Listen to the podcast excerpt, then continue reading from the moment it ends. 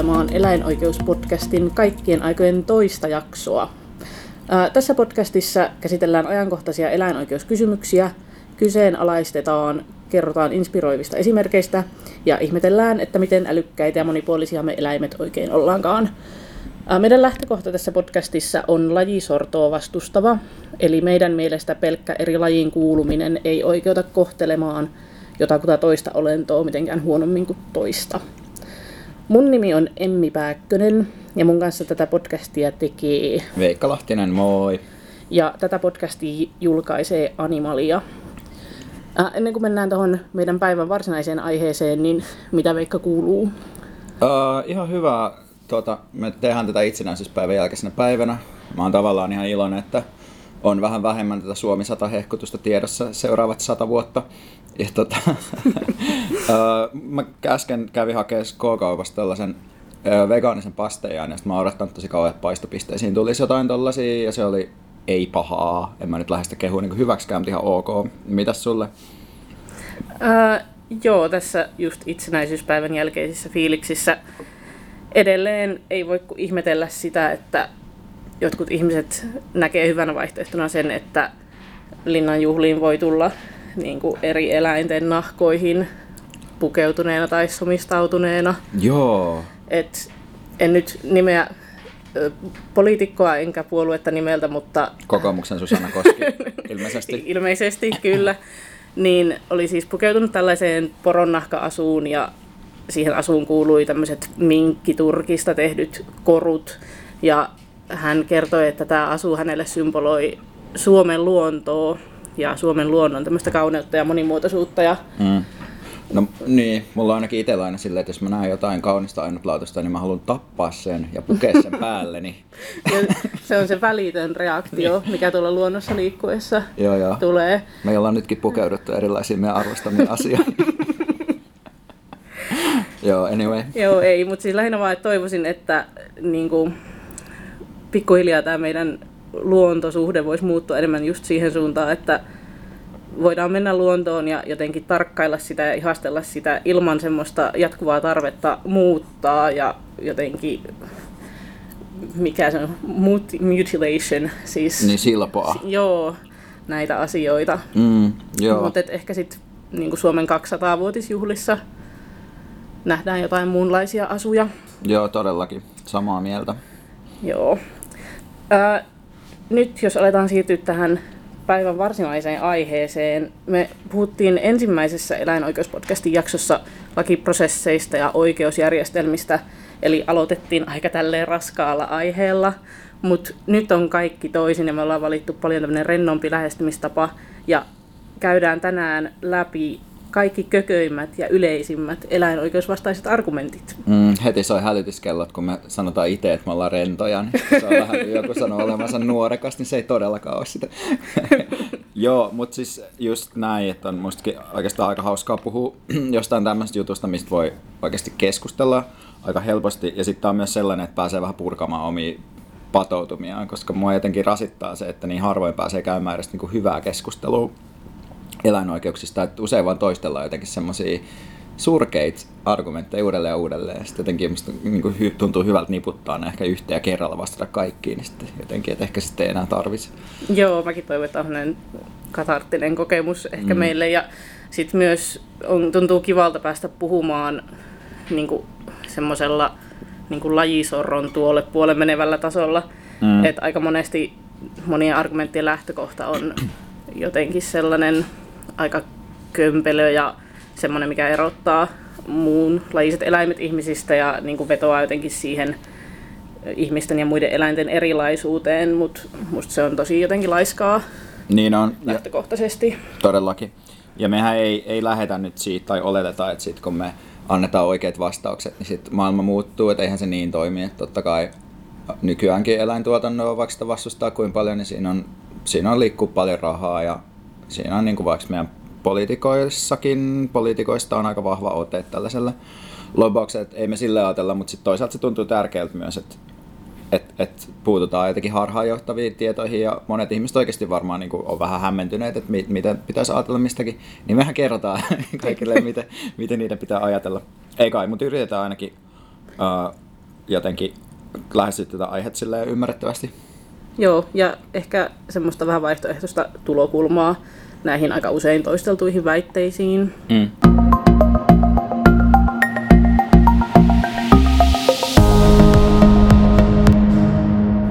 Oletko tuota, tuonut meille sen argumenttihatun, josta sä puhuit? Joo, meillä voidaan nyt operoida tämmöisellä kuvitteellisella argumenttihatulla ehkä. Aa. Harmi.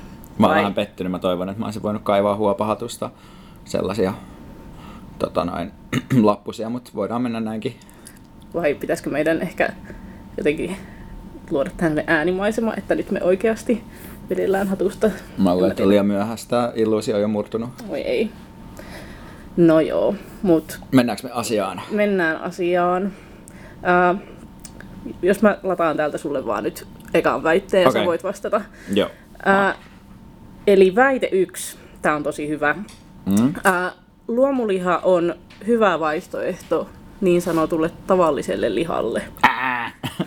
Voi tehdä se tosi inhottavan summeri aina, aina kun mä kuulen väitteen. Joo, tää, tää must, tämän väitteen esittäminen on musta silleen, mä ymmärrän, että tätä esitetään paljon, koska se luomumarkkinointi on, on tosi voimakasta ja se mielikuva, ne, ne kuvat ja se kuvasto on tosi sellaista. Sitten saa sen kuva, että, ne, että tota, noin lehmät sitten elää jotenkin suunnilleen niin kuin laiduntaa itse ja sitten käy välillä vähän niin kuin lypsämässä itseään tai tälleen. Mutta eihän se niin kuin, jos ajattelee sitä, että millaista, millaista vaikka niin kuin toi tota, ää, ma- luomumaito on ja, ja millaista niin kuin se luomutuotanto on, niin siinä niin kuin, kuitenkin on aika paljon niitä samoja lainalaisuuksia niin pikkusen muokattuina, mutta ne eläimet elää siellä tuotannossa samalla tavalla sillä, että, niillä on, niin kuin, että ne on jatku, jatkuvassa säässä niin kuin, ö, tiineyskierrossa ja, ja tota, ö, se tuotanto on niin kuin hyvin, hyvin teollista myös luomutiloilla. Totta kai niissä on niin kuin parannuksia, mutta sitten ehkä se tai en mä tiedä mitä sä ajattelet, mutta mä ajattelen, että se suurempi kysymys on se, että minkä takia, jos meillä on mahdollisuuksia myös olla syömättä lihaa, niin miksi meidän pitäisi ottaa joku semmoinen vähän niin kuin parempi? Mm, joo, siis mua häiritsee siinä se, että nehän on, kuten säkin sanoit, niin lähinnä kosmeettisia hyvinvointiparannuksia. Ja ehkä itselle se isoin kysymys on se, että tai siis ehkä se voidaan nähdä jonakin tämmöisenä luomutuotannon onnistumisena, että ne on onnistunut tosiaan tekemään semmoisen ihan valtavan mielikuvia luovan koneiston ja ihmiset tosi mielellään ostaa luomumaitoa tai luomulihaa, mutta etenkin sen luomulihan kohdalla musta se kysymys on tosi outo, koska ei se eläin niin sen enempää halua kuolla, oli se sitten elänyt luomutilalla tai ei. Ja sitten varsinkin kun tiedetään, että ne luomutilalla kasvaneet naudat teurastetaan ihan niin kuin lähes samalla tavalla ja samoissa paikoissa kuin tämmöisillä ns. tavallisilla tiloilla kasvaneet lehmät, niin mä en kyllä jotenkin oikein pysty mm. ymmärtämään sitä, että tavallaan että sen eläimen kannalta se lopputulos on enemmän tai vähemmän aika sama. Niin, no kuolema on aika, aika sama kaikille, että et tietty on siellä niin jotain väliä muista, miten ne eläimet elää, mutta en mä ainakaan lähtisi promomaan sen takia niin kuin luomutuotantoa, koska voi myös olla syömättä sitä. Mm. Ihan. Okei, heitäks mä nyt sulle sitten? Joo, heitä Seuraava. Tämä on hauska, kun tämä kuulostaa siltä, niin kuin taisi joku tällaisen tota, jossain kylällä poimittu suoraan paperille, olisi kirjoittaa näitä. Emmi on siis koonnut nämä paperille. Eli mä voin yrittää kanavoida tätä henkilöä, joka sanoo tämän. Ei tuotantoeläimet ymmärrä, mitä niille tapahtuu. Joo. no, nyt kun tässä tämänkin työn puitteissa on aika paljon tullut katseltua kaikenlaista kuvastoa tuotantotiloilta, niin mun on kyllä tosi vaikea uskoa tätä väitettä, mutta onneksi meidän ei tarvi luottaa pelkästään mun mutuiluun, vaan tiede nyt on aika aukottomasti osoittanut, että eri eläinlajien kognitiiviset kyvyt on niin kuin hyvin lähellä ihmisten kaltaisia ja heillä on taju paikasta ja ajasta ja mm. he ymmärtää, että milloin joku toinen voi huonosti, joten se, että, että eläimet matkustaa teurastamoon tai näkee ja kuulee teurastamoilla, kun niin kuin lajitovereita käsitellään huonosti tai muuta, tai ei edes teurastamolle asti tarvitse mennä ihan vaan, joku tilaakin riittää, niin kyllä niillä on se niin kuin, jotenkin, ne tietää sen, että ne on todennäköisesti vankeudessa ollut eilen ja ovat siellä niin kuin yhä ja, Mm. ja niillä ei ole siitä pois pääsyä.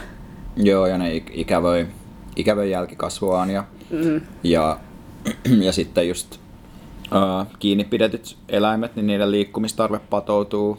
Et se on just tää, kun ihaillaan aina sitä uh, lehmien laitumelle päästöä, mm. niin se sellainen uh, riemukas loikkiminen on osittain myös sitä, että se liikkumistarve, jota on jatkuvasti, niin on patoutunut, koska ne on, ei ole päässyt toteuttamaan sitä liikkumistarvetta. Et aika paljon tuollaista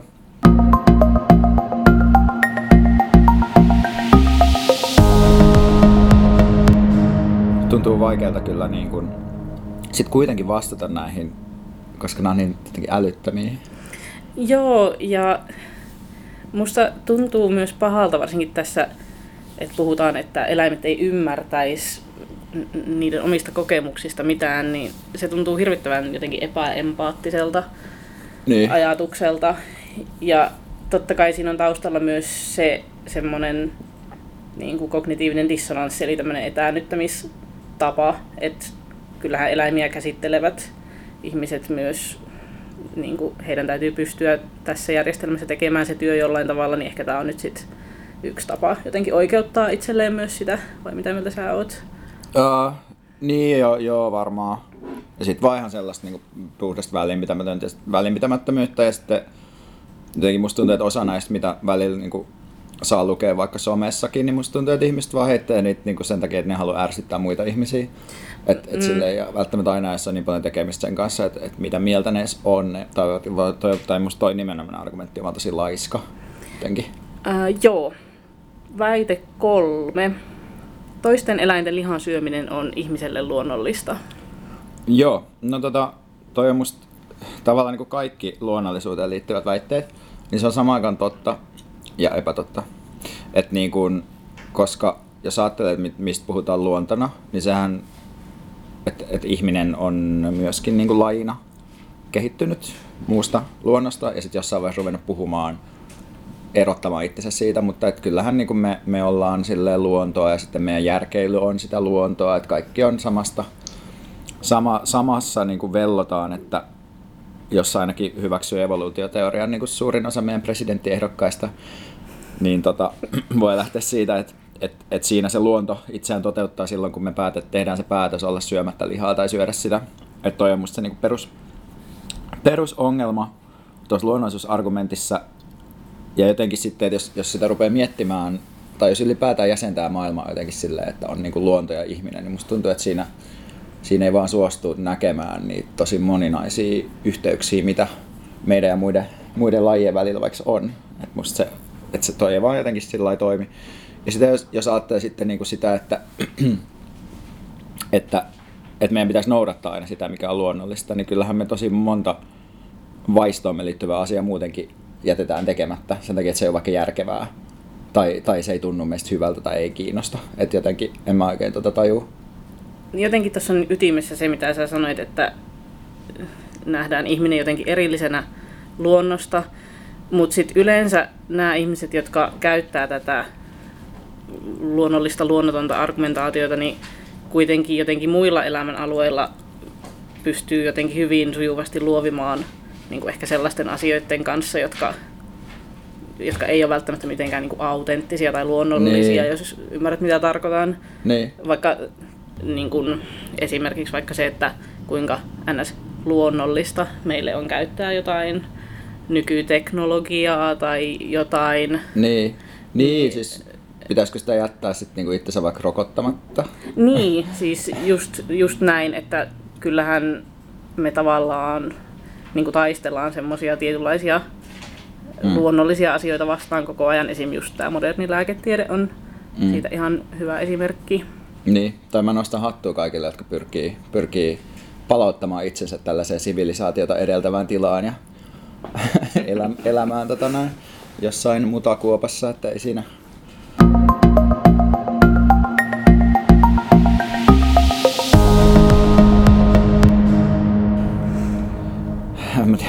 onko mä nyt julma tälle tämän kuvitteelliselle väitteen esittäjälle? Pitäisikö olla paha mieli? Ei, ei tarvitse tulla paha mieli. Mm. Musta tosi monessa näistä väitteistä on mun mielestä semmoinen niin voimakas empatiavaje jotenkin myös, mutta ehkä sitä ei tarvitse niin kuin niin. sille erikseen jokaisen kohdalla käsitellä, mutta... Erikseen sanoa, että argumentin esittäjä on paha, niin. paha ihminen. joo, joo. Okei, okay, ootko valmis seuraavaan? Joo, anna tulla vaan. Uh, turkisalan omat sertifikaatit ovat riittävä tae siitä, että turkiseläimet voivat tarhoilla hyvin. No, tämä on semmoinen aika klassinen pukki kaalimaan vartijana tyyppinen argumentti, että vähän sama kuin joku, joku minkä tahansa alan yritys, sanotaan nyt vaikka mm, vaateteollisuuden yritys sanoo, että heidän työolonsa ovat hyvät, koska me itse valvotaan, että ne työolot menee just niin kuin pitää. Et, mm, mä en ymmärrä tätä, että miten se voi niin kuin jotenkin vuodesta toiseen mennä läpi se väite, että koska turkisala itse säätelee tätä, tätä alaa, josta he kuitenkin suoraan hyötyy, että se voisi olla sitten jotenkin niin kuin puolueetonta arviointia. Ja kun jotenkin lähtökohtaisesti turkistarhaus on niin semmoinen tyypillinen esimerkki siitä, että lajityypilliset tarpeet ei niillä turkiseläimillä oikeastaan millään lailla pääse toteutumaan. Jotenkin ajattelisin, että jos, jos kerran on niin, että ne eläimet voi siellä niin sairaan hyvin, niin minkä takia pitää itse olla valvomassa sitä, että eikö sitten voisi päästää niin kuin kenet tahansa jotenkin valvomaan niitä olosuhteita. Ja, ja tässä mun mielestä hyvä esimerkki tästä tämän omien sertifikaattien riittämättömyydestä on just tämä, kun nyt ollaan tuomassa sitä uutta tämmöistä Velfur-systeemiä, sertifikaattisysteemiä tiloille ja lueskelin vaan alan omasta lehdestä siitä systeemistä, ja sit kun siinä on tämä, että ulkopuolinen tarkastaja tarkastaa nämä tilat, ja sitten siinä samassa jutussa kuitenkin myöhemmin luki, että tämä Turkistuottajien liitto omistaa jotain 38 prosenttia siitä ulkopuolisesta tarkastajasta. Et ei se muista kuulosta nyt kauhean riippumattomalta. Ja sitten tulee vähän sellainen olo, että, että, että kyllä tämä on enemmän joku viestintäprojekti kuitenkin kuin mikä aito yritys parantaa niiden eläinten oloja. Koska en mä tiedä, miksi ne haluaisi parantaa niiden. Tai, ei, niin. en, en, en, musta tuntuu, että siinä ei ole, niin kuin, ne tekee sen vaan pakolla. Jep. Ja no, tuntuu, että sitä aggressiivisemmaksihan se viestintä käy, mitä mm. Isompaa tämmöistä kansalaisvastustusta nousee turkistarhausta kohtaan. Että niin. Niin kuin, se niin kuin nykyinen puhe turkisalan omasta sertifioinnista on mun mielestä semmoinen niin kuin tosi reaktiivinen vastaisku tälle jättikettu kohulle esimerkiksi. Joo, joo, ja siis no, just avannut jonkun uuden tällaisen vintage-muotiportaalin ja jotain, tai siis ne, ne yritykset vaikuttaa jotenkin hyvältä tyypiltä, niin tulee jotenkin vaan semmoinen olo, niin kuin, että sellainen joku niin kuin hirviö laittaisi semmoisen kivan peruukin päähän, että se on jotenkin, jotenkin hyvä tyyppi. Luenko mä täältä seuraavan? Lue vaan. Eli Veikka, miksi pitäisi välittää eläimistä, kun on niin monia ihmisiä, joilla on asiat huonosti? Joo, joo. Sä esitit, sä kutsuit mua etunimellä tässä, niin mm. tämä jotenkin henkilökohtaisemmin tavoitti, mutta mm. eikö tätä kutsuta whataboutismiksi, tätä nimenomaista argumenttia? Joo, kyllä. Eli siis, että pyritään sanomaan, että pitäisi ensin kiinnittää huomio johonkin toiseen asiaan ennen kuin voi mm. alkaa tehdä jotain jonkin muun asian hyväksi. Mm, ja sitten ajatellaan, että ne esitetään usein myös, niin kuin, että ne on toisiltaan pois. Että jos tähän pistetään nyt satsaus, niin sitten tuon, tuolta, tuonne ei laiteta sitä. Ja tämä harvoin pitää paikkansa. Se voi pitää paikkansa, jos on oikeasti joku sellainen, meillä olisi oikeasti joku konkreettinen rahapotti, joka voidaan laittaa joko vanhusten hyvinvointiin tai sitten eläinten hyvinvointiin vaikka, tai jotain tällaista. Tämä tilanne ei toki ole olemassa, ja just vaikka se, että jos ajattelee, että me tehdään täällä, niin meidän tai eläinoikeusjärjestönä meidän tukijat maksaa meille nimenomaan siitä, että me mietitään sitä eläinten hyvinvointia ja eläinten oikeuksia. Se ei voi olla mistään muualta pois, koska sitten me käytännössä vaan tehtäisiin oikeastaan ihan väärin, jos me, jos me yritettäisiin jotain muuta tehdä.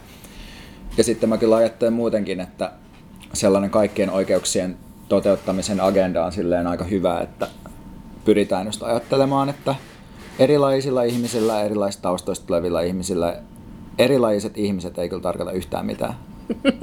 Mutta erilaisilla eläimillä, joihin ihmiset myös kuuluu, niin niille pitää pyrkiä takaamaan samanlaiset lähtökohdat ja oikeudet. Et, et jotenkin mä ajattelen, että et kaik, kaikille kaikkea on ihan hyvä.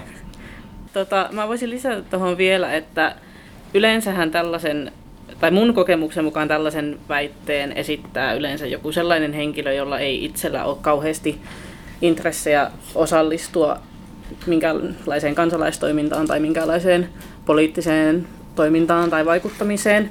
Ja niin kun, jos oma tilanne on niin hyvä, että ei koe sitä tarpeelliseksi, niin by all means. Mm. Mutta jos mä ajattelen Animaliankin tukia puolia vaikka, niin mun ymmärrykseni mukaan siellä on hyvin paljon ihmisiä, jotka toimii myös muissa järjestöissä ja on yleisesti kiinnostuneita niin kuin kaikenlaisen sorron vähentämisestä, mm. niin ehkä se on sitten näin, että on, on henkilöitä, jotka ei oikein halua välittää mistään, niin sitten on niitä henkilöitä, jotka jotenkin välittää tosi monista asioista. Toi on musta hyvä pointti. Siis just tämä, että et ei ne yleensä ihmiset ole mitenkään yhteen juttuun niin fiksautuneita, vaan usein se, että jos kokee myötätuntoa, niin sitten se myötätunto ulottuu aika moniin asioihin. Mm, just näin. Mm. Joo. Oletko valmis seuraavaan? Joo, mä vähän jännittää tää, mutta katsotaan. Uh, eli tuotantoeläimet on niin pitkälle jalostettuja, että niillä ei ole enää samanlaisia tarpeita kuin villeillä laitovereilla, Siksi niitä on ihan ok pitää nykyisen kaltaisissa oloissa. Miksi tämä jännittää sinua, jos saa kysyä ennakkokysymyksen? Tämä on sellainen väite, mitä kuulee tosi usein, etenkin turkistarhauksesta puhuttaessa.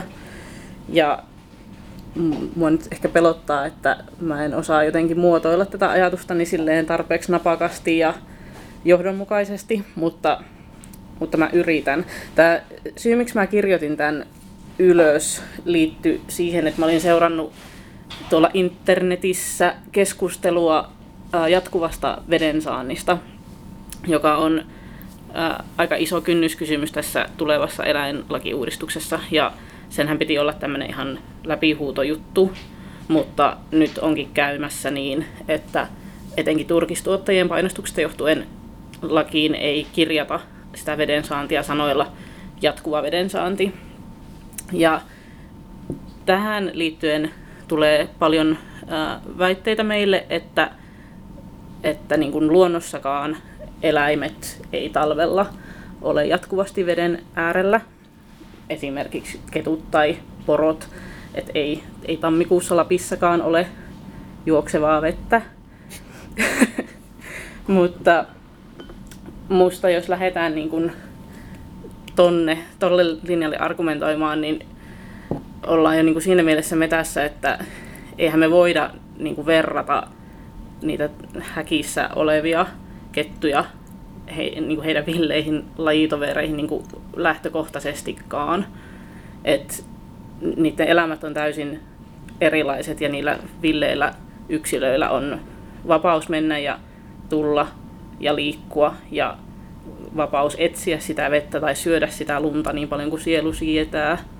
Mutta se, että jos turkistarhoilla ajatellaan, että niin kuin jäätynyt vesi tai joku jääpuikko on riittävä, riittävä tapa tarjota vettä eläimelle, josta kuitenkin näiden turkistarhaajien niin kuin omien sanojensa mukaan pitäisi pitää hyvää huolta, että ne voi hyvin, niin, niin kuin, mun mielestä siinä ollaan jo niin semmoisella minimitasolla, että niin kuin, näitä kahta asiaa ei niin kuin voi verrata. Et meillä, jos pitää eläintä, niin siitä on kuitenkin vastuu ja et on vastuu tarjota mille tahansa eläimelle mahdollisimman hyvät olot ja jos siihen ei ky- kykene, niin mun mielestä sit pitäisi niin kyseenalaistaa se pito kokonaan. Mm, joo, samaa mieltä. Ja sitten tuossa mun mielestä, uh, kun puhutaan tuosta jalostusjutusta, niin ei mun mielestä yleensä ole kuitenkaan onnistuttu jalostamaan sellaisia eläinyksilöitä, että, että ne ei vaikka tarvisi enemmän tilaa, että ne ei tai että ne olisi vaan tosi fiiliksissä siitä, että ne saa olla siellä häkissä yksinään. Että niillä on kuitenkin, äh, turkiseläimillä on sosiaalisia tarpeita ja ja niin kuin se, että se, että se virike, mitä tarjotaan, on silleen, että sä voit purra jotain virikeoksaa tai, tai, tai, tai jotain, että, että sulla on jonkinlainen näkyvyys sieltä häkistä ulos, niin se on, sen pitäisi vastata jotenkin sitä, että, että miten eläin liikkuu vaikka metsässä. Mm, tai saa tutkia vapaasti Niin, niin, mun mielestä, niin, niin siis ne on musta ihan absurdeja ne, ne, ne mitä esitetään ikään kuin lajityypillisten tarpeiden täyttämiseksi. Et, et sitten jos oikeasti, musta tuntuu, että oikeasti sellainen kunnolla häkkialastettu eläin olisi suunnilleen sellainen, että se jotenkin olisi jotenkin täysin aistiton ja, ja, ja ei, ei kykenisi jotenkin minkäänlaiseen ympäristönsä havaitsemiseen tai mihinkään. Mä toivon, että sellaiseen ei, ei muutenkaan mennä, mutta että me ei myöskään olla sellaisessa tilanteessa nyt, että ne miljoonat turkiseläimetkin, joita tapetaan, niin ne on kyllä tosi, tosi fiksuja ja, ja aika, aika monipuolisia eläimiä.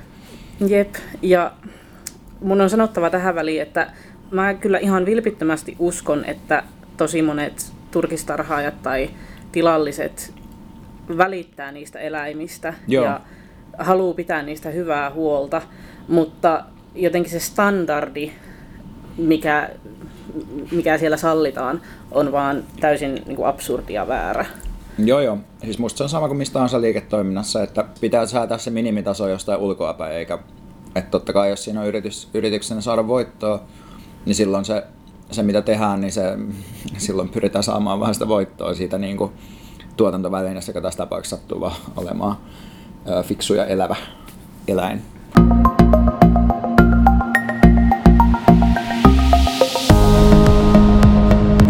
Meillähän saa laittaa palautteet, jos me ollaan vastattu huonosti näihin kysymyksiin. Mutta ne palautteet kannattaa kirjoittaa sillä tavalla, että ei tee kaikkea Caps Lock pohjassa, eikä laita sinne, että tulkaa käymään maalla hipit tai asiallista palautetta mm. saa laittaa. Okei. Okay. Okay. Uh, seuraavana, tämäkin on aika klassinen. Uh, asia X tai Y on Suomessa laillista, eli se on ihan ok. Joo, tämä on melkein mun suosikki näistä kaikista. Okei. Okay. Koska tämä, tätä esittää ihmiset, jotka, joiden ei todellakaan pitäisi sitä esittää. Eli kansanedustajat sanoo usein näin.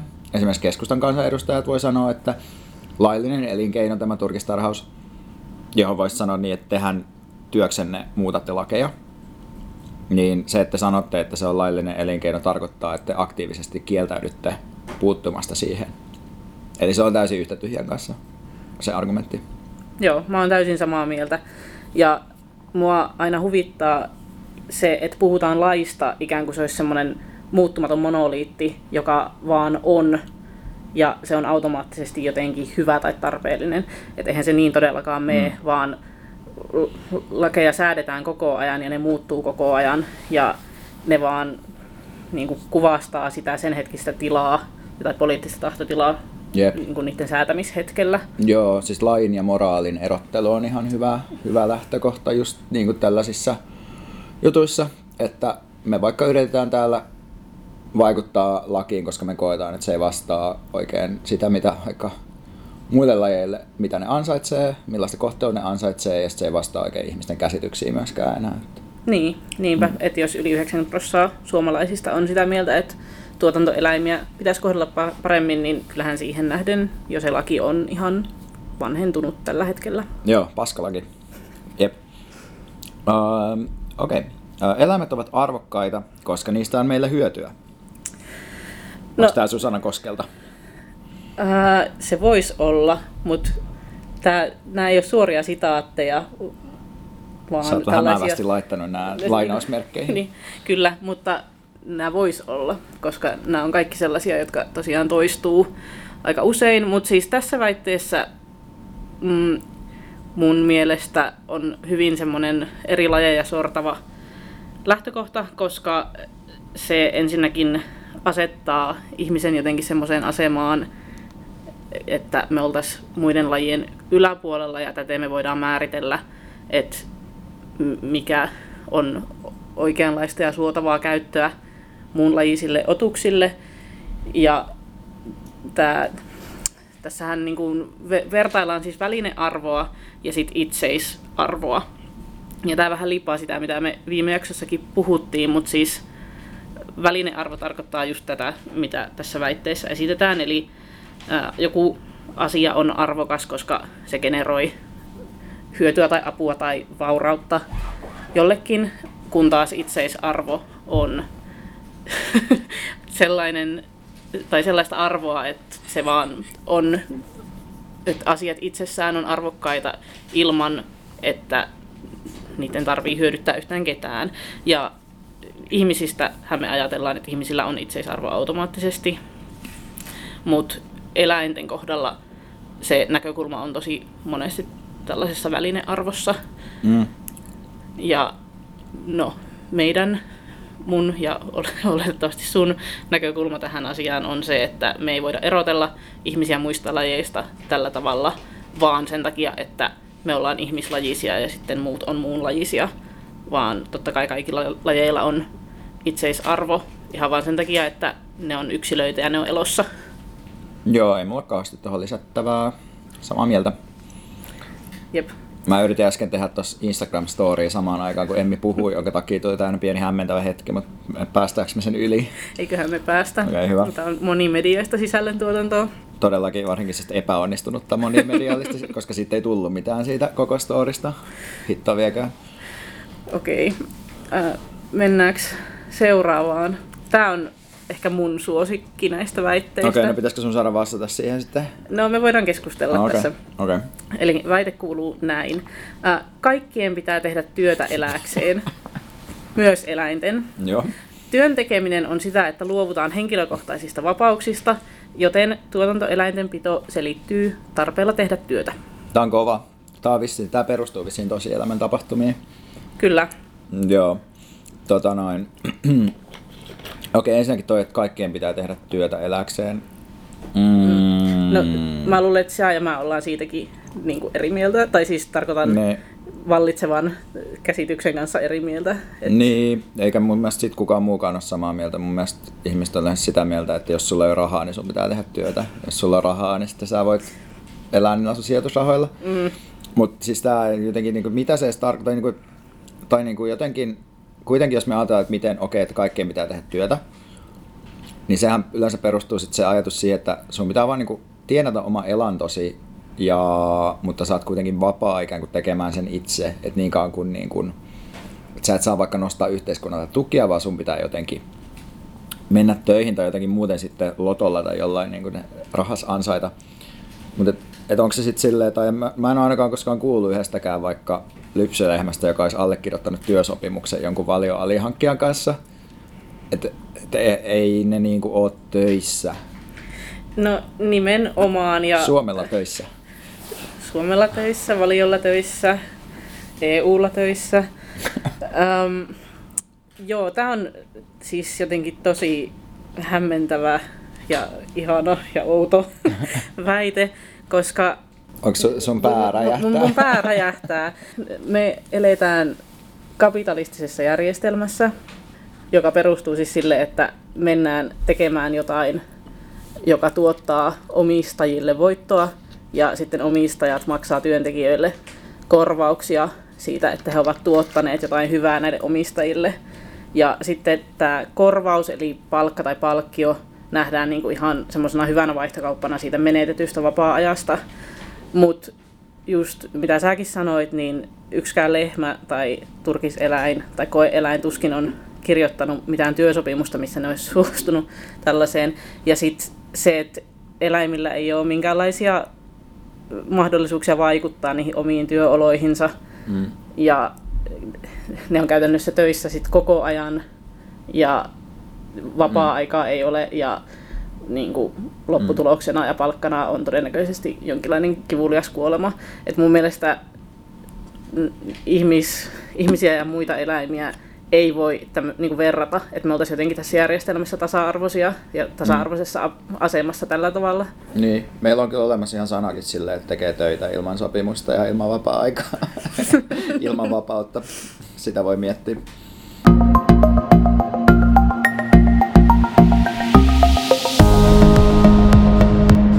Voinko mä tän? Sulla on täällä vastaus jo valmiina. Ei, se on vain muistiinpanoja. Älä paljasta niille. Taas spontaani kaikki. Äh, Okei, okay.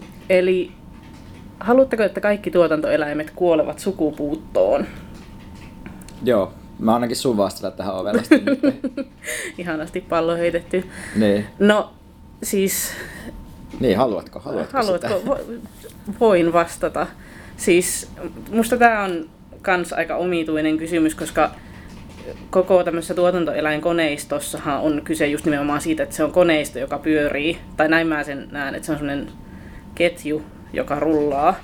Ja tavallaan, jos me esimerkiksi lopetettaisiin, sanotaan nyt vaikka ää, lihansyönti, niin sittenhän todennäköisesti kävisi niin, että ne niissä laitoksissa tällä hetkellä elävät eläimet teurastettaisiin ja ne tulisi todennäköisesti syödyksi, mutta sen jälkeen sitä, se kehä ei alkaisi enää uudestaan. Ja niin, kuin, niin, tavallaan vastaus on, että kyllä, itse asiassa haluan, että kaikki tuotantoeläimet kuolevat sukupuuttoon, koska niin kuin, jos me haluttaisiin vaikka, että lehmät säilyy lajina, ja miksipä ei haluttaisi, niin sitten voitaisiin vapauttaa niin kuin heidät laitumille ja luontoon, ja sitten ne voisi siellä alkaa Mm. elää keskenään ja niin kuin, jatkaa sitä niin kuin, omaa elämäänsä ja kehitystä. Niin siis, niin tavallaanhan ei varmaan ole kysymys siitä, että tässä, jos halutaan lopet, lakkauttaa eläintuotanto, niin ei ole ensinnäkään kyse siitä, että sitä eläintuotantoa nykyään tehtäisiin sen takia, että luonnon monimuotoisuus säilyisi, vaan siis se niin kuin teollinen eläintuotanto nimenomaan tuhoaa sitä kaiken peltopinta-ala ja muun takia, mutta siis että kyllähän me nyt voitaisiin varmaan niin kuin Suomessa nämä nykyiset niin kuin tuot, el- eläintuotannossa mukana olevat niin kuin, niitä suurimpia, suurimpia tuotantoeläinlajin, tai ne lajit, mitä eniten on eläintuotannossa mukana, niitä on hirveän monta, niin, niin varmaan tällaisia luonnonlaitumia, tällaisia erilaisia reservaatteja voitaisiin varata sitä varten, että meillä on esimerkkejä niin näistä nykyisistä eläintuotannossa elävistä eläimistä. Mutta joo, en mä ehkä antaisi niin paljon kredittiä nykyiselle eläintuotannolle, että kiitos, että pidätte yllä tätä ihanaa monimuotoisuutta. Jep. Mutta tähän vähän niin liittyy tämä toinen väite, johon sä menitkin pikkusen jo, eli oho. mitä sitten tehdään kaikille tuotantoeläimille? Haluatteko päästää ne luontoon? Mitä mieltä? Mitä mieltä? Oletko avaamassa turkistarhojen häkkejä siellä? Oi, apua. Siis ei, ei nimenomaan, ei niitä haluta päästää luontoon, vaan siis, no just niin kuin mä sanoin, niin oleellisempaa on se, se niin kuin kehä, joka kiertää. Kun puhutaan siitä, niin kuin näistä eläimistä, jotka tällä hetkellä on tuotannossa, niin silloin musta tuntuu, että siinä on jotenkin, pysäytetään niin kuin se tuotannon kierto yhteen kohtaan ja ajatellaan, että se olisi ikään kuin se keskeisin kysymys, että mitä näille nykyisille eläimille tehdään, kun mun mielestä siinä tuotannossa on kuitenkin oleellista se, että se, että se on nimenomaan uusien eläinyksilöiden jatkuvaa tuotantoa, ja nimenomaan, että niitä tuotetaan vankeuteen ja kärsimykseen, niitä uusia eläinyksilöitä, niin, niin ei se musta ole edes mitenkään kauhean niin kuin iso tai merkittävä kysymys, että et, et kyllä varmaan voisi niin kuin nykyiset tuotantoeläimet, jotka on maailmassa olemassa, niin, niin kuin elää elämänsä loppuun saakka. Ja sen jälkeen se sitten vaan niin kuin se voisi se vois lakata siihen, että se ehkä on enemmän se, niin kuin, että halutaanko pitää yllä tämmöistä niin kuin jatkuvaa valtavaa eläinten tuotantoprosessia, niin kuin vankeudessa tuotantoprosessia, se musta se kysymys tuossa. Joo, Oliks, oliks, er, onks eri mieltä, samaa mieltä? on samaa mieltä. Siis mulla tulee näistä kahdesta, josta me Niin. nyt ollaan puhuttu, niin mieleen myös se klassinen, että jos kaikki teurastajat yhtäkkiä menis tai niin kuin, että heidät tehtäisiin työttömiksi tai mm. heidän käskettäisiin lopettaa teurastamojen ylläpito tai siellä työskentely, niin, niin kuin heidän taholtaanhan on myös kuullut tätä, että kuka ne eläimet sitten tappaisi, jos, jos Mm. teurastamoita ja teurastajia ei olisi, Mm. niin mun mielestä se liittyy tähän koko samaan keskusteluun tästä, että Mm. niin kuin meidän pitää nähdä tämä mm, koko järjestelmä semmoisena systeeminä, jonka päällä me eletään ja joka on tosi jotenkin ollut iso osa ja semmoinen näkymätön osa tätä niin kuin vaurastumista ja niin kuin muuta kehitystä, mutta et, kun nykyään meillä on vaihtoehtoja tavallaan korvata tämä järjestelmä ja meillä on myös tietoa enemmän ja monet ihmiset ymmärtää, että tämä on järjestelmä, joka perustuu toisten tuntavien olenten kärsimykselle, niin jotenkin ainoa vaihtoehto on tavallaan lakkauttaa se kaikki ja kaikki, mitä siihen kuuluu, eikä niinkään koittaa tehdä jotain niin kuin pieniä parannuksia, tai siis semmoisia, just mitä sä sanoit, pysäytyskuvia mm. niin kuin eri osista sitä, kun se tavallaan koko koneisto mm. on, on tavallaan väärä ja mm. paha. Paha. Paha. Ihana. Ei, en, mä en tiedä, haluanko mä sanoa paha, mutta... Hyvä ja paha käsitteet on vähän vaikeita. Joo.